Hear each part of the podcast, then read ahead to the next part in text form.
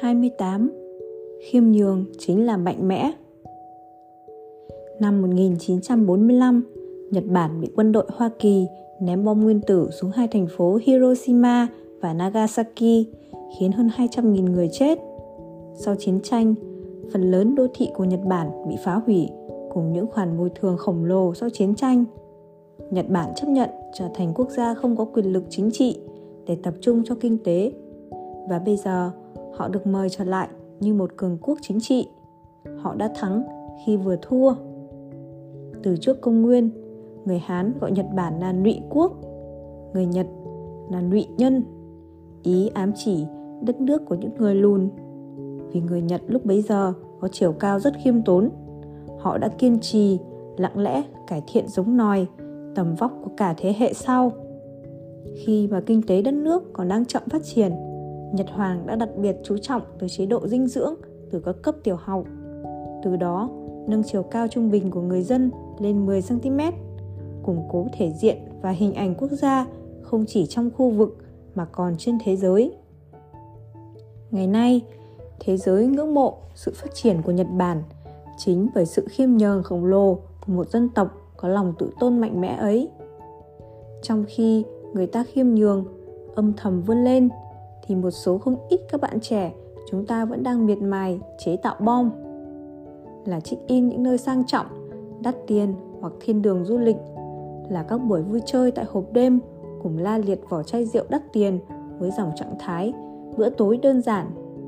Là những hình ảnh tạo dáng bên dế khủng hay ít ra cũng để lộ logo trên vô lăng. Là những cô nàng đỏm dáng hoặc trên mình những món hàng hiệu hay trang sức đắt tiền thế giới đang dần phẳng hơn. Thật giả lẫn lộn, tạo cơ hội cho các giá trị ảo lên ngôi. Nhiều người dành cả đời để mải mê chạy theo, phô diễn những vật ngoài thân. Đến khi ngoái đầu nhìn lại, rốt cuộc cũng chỉ là phù du, mây khói. Hãy một lần khiêm nhường, bạn sẽ nhận ra giá trị đúng đắn của bản thân. Cúi đầu chính là một cảnh giới ứng xử, một cảnh giới xử. Thế trong đời khi chúng ta vẫn ở đây so đo nhau xe ga hay xe số hàng chợ hay hàng hiệu để vinh vang với đời thì ở ngoài kia đất nước bạn đang cúi đầu khiêm nhường để vươn lên mạnh mẽ ấy thế nên mới có câu bông lúa chín là bông lúa cúi đầu 29. Trở thành người biết lắng nghe Tại Nhật Bản, có một loại hình dịch vụ đang được rất nhiều người sử dụng là lắng nghe tâm sự. Hay người dân ở đây gọi là vui là dịch vụ cho thuê tai. Nghĩa là những ai có nhu cầu cần một người lắng nghe mọi muộn phiền họ có thể đăng ký dịch vụ qua mạng để thuê một osan tức là một người lắng nghe tâm sự với giá 1.000 yên. Trên một giờ khoảng 205.000 Việt Nam đồng trên một giờ. Có ai trong chúng ta mà chưa từng bế tắc, tuyệt vọng, cô đơn hay stress muốn phát điên? Có ai trong chúng ta mà chưa từng cần trao đổi, bàn bạc, xin ý kiến khi đứng trước những quyết định quan trọng trong đời? Đấy chính là thời điểm ta cần có một người lắng nghe. Có những người già không nhận được sự quan tâm của con cháu nên phải tìm đến thú nuôi, viện dưỡng lão để tâm sự cho nguôi ngoai nỗi cô đơn. Có những bạn trẻ vì ôm mối sầu đau quá lớn, không biết bày tỏ cùng ai nên tìm đến cái chết. Có những cặp vợ chồng không tìm được sự đồng cảm và tiếng nói chung mà từ người bạn đời nên chuyện hôn nhân không mặn mà hạnh phúc. Theo thang bậc của nhu cầu con người của nhà tâm lý Abraham Maslow, nghe và nói có mặt trong hầu hết các nhu cầu thiết yếu của con người nhu cầu về xã hội nhu cầu được quý trọng nhu cầu nhận thức nhu cầu thẩm mỹ, nhu cầu được thể hiện mình. Thường, chúng ta chỉ chú trọng đến cách nói năng, sao cho hay, lưu loát, diễn cảm và hiệu quả. Ta thường dễ dàng quên đi kỹ năng nghe, hay đúng hơn là nghệ thuật nghe, cũng hết sức cần thiết. Từ listening deeply, nghe thật sâu, của người Mỹ, biểu lộ thiện trí muốn nghe. Còn chữ lắng nghe của người Việt phải lắng rồi mới nghe. Lắng để cho lòng mình yên tĩnh, không phân tâm. Lắng nghe là lắng mình xuống, không suy tư, không cố chấp, buông bỏ mọi thành kiến hay những phiền muộn trong tâm để nghe người khác nói với tất cả lòng thành. Làm thế nào để có thể lắng nghe?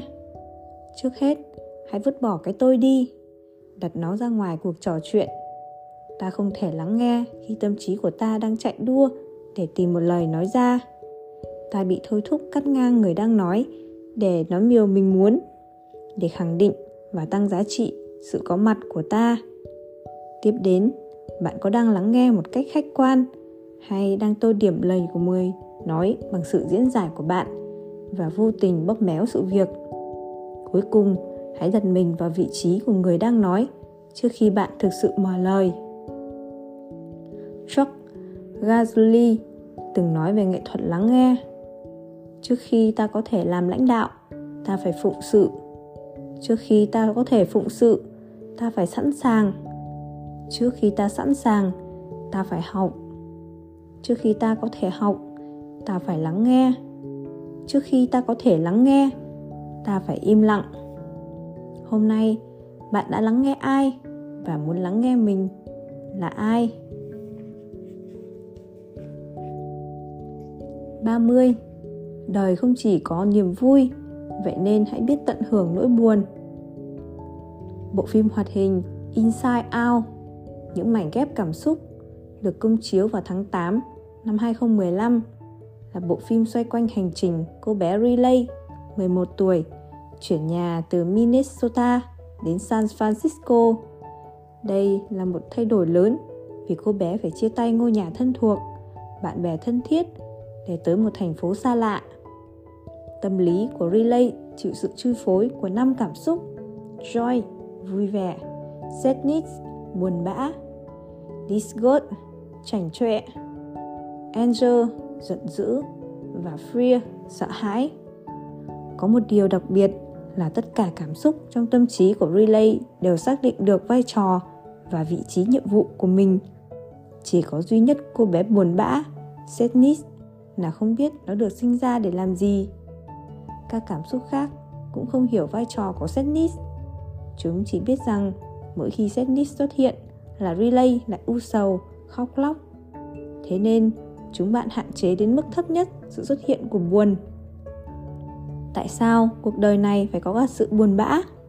Tại sao dù không muốn nhưng ai cũng phải trải qua nó? Có cuộc sống nào chỉ có niềm vui? Mỗi khi vui vẻ không thể giúp được ta, chảnh chọe, giận dữ hay sợ hãi, làm ta xấu đi. Buồn bã sẽ có mặt để ta có thời gian suy nghĩ và hồi tưởng về những điều đã qua. Khi đối mặt với những khó khăn, thất bại trên đường đời, nỗi buồn giống như một sự giải thoát cho tinh thần của chúng ta. Nỗi buồn đôi khi giúp chúng ta đúng đắn hơn, sáng suốt và tỉnh táo hơn lúc ta ở trong trạng thái vui vẻ hay lo sợ. Trong cuộc sống, nếu chỉ có niềm vui thì sẽ ra sao? Khi chia xa người thân, khi thất tình, nỗi buồn lúc bấy giờ cũng như một cách diễn đạt tình cảm cảm xúc của bản thể. Những cảm xúc u sầu này đôi khi thể hiện được một tâm hồn tinh tế và nhạy cảm. Hơn bao giờ hết, khi ta buồn, trái tim yếu đuối của ta mới cần sự sẻ chia, yêu thương và đồng cảm từ những người thân thiết. Khi ta buồn, ta cần nhiều hơn những cái ôm, những lời động viên những hành động ấm áp.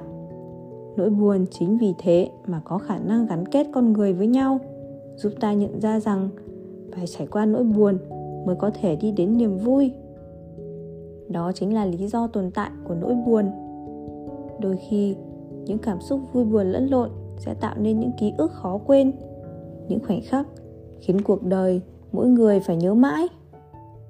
Inside out nhắc nhở người xem một điều rằng đừng chỉ ghi nhớ niềm vui, nỗi buồn cũng xứng đáng có vị trí riêng của nó trong kho ký ức của mỗi người. Buồn không phải là một điều đáng sợ, mà điều đáng sợ là chúng ta không vui mà cũng chẳng biết buồn. Chúng ta chỉ biết nóng giận, đổ lỗi lên mọi thứ xung quanh. Chúng ta chảnh chọe, gạt đi mọi thứ mà người khác muốn giúp đỡ. Chúng ta sợ hãi, không mở lòng với những mối quan hệ mới, con người mới. Nếu một ngày nỗi buồn đến với bạn. Hãy chào đón nó và để nó diễn ra. Bởi cuộc đời này còn có thể khóc, ấy là niềm vui. Chỉ khi sống đúng với cảm xúc của chính mình, mỗi người sau đó mới có thể tìm thấy được nụ cười dạng dỡ nhất.